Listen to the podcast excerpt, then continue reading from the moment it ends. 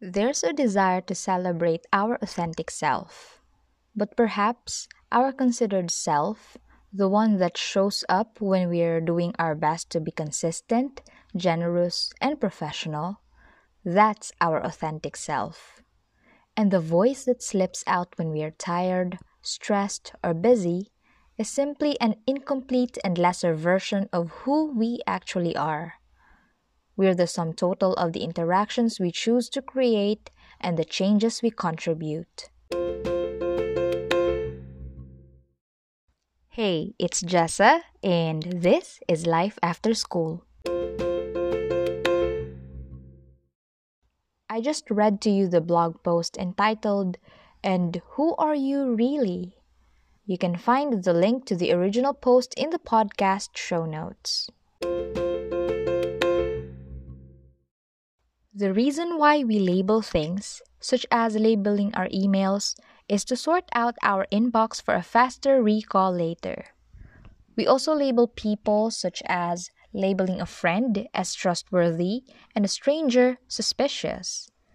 Why do we do this? Because we need to respond to our daily interactions quickly. Mostly, we label whatever we can label because labeling helps us process whatever is going on around us without having to spend so much energy in the future. And because we have spent almost a third of our lives in school, can you remember who the pretty girls are in your class? The smart ones. How about the nerds, the shy types, and the jocks? Yes, that's right. You just labeled them.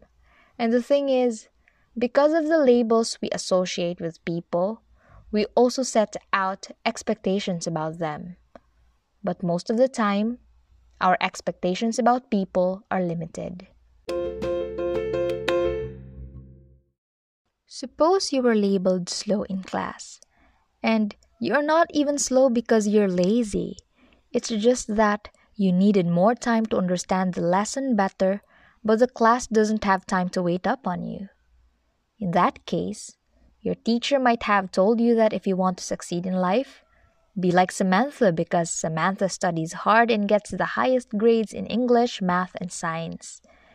She even involves herself in extracurricular too. And your teacher also expects you to perform just like Samantha, even at the expense of your individuality. And when the moment you don't meet that expectation, you are labeled as a failure. Worse, a hopeless case. Todd Rose, in his book The End of Average How We Succeed in a World That Values Sameness, stated it this way Society compels each of us to conform to certain narrow expectations in order to succeed in school, our career, and in life. We all strive to be like everyone else, or, even more accurately, we all strive to be like everyone else, only better. But should we really aspire to be like everyone else, only better? Or should we decide to be our authentic selves? Like I have said at the beginning of this podcast, our authentic selves are based on the interactions we choose to create and the changes we contribute. You might have had a bad experience about expectations and labeling, and maybe you think that you are where you are right now because of the scars they made that your family's expectation or your teacher's labeling doused your confidence and hope to become better. But you know what? They will only have power over you if you will allow them to. So, wherever you are listening to this episode right now, I hope you reconsider the future set before you. There's still time to be you. There's still time to create the interactions you want to flourish and the changes you want to contribute. And that time is now. I wish you well and thanks for your time. Let me read to you a question sent by Javon from Digos, Philippines.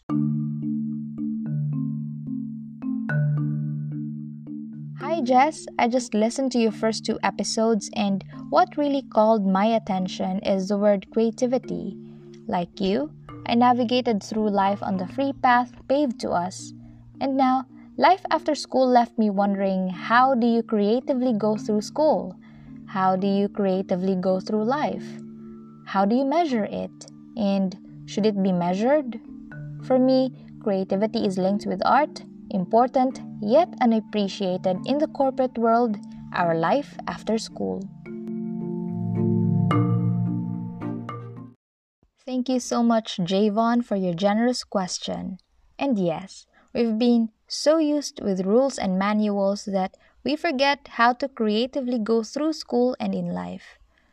Let me quote Todd Rose in his book, The End of Average How We Succeed in a World That Values Sameness. In our jobs and in school, we are told there is one right way to get things done. And if we pursue an alternate course, we are often told that we are misguided, naive, or just plain wrong. Excellence, too often, is not prioritized over conforming to the system. Yet, we want to be recognized for our individuality.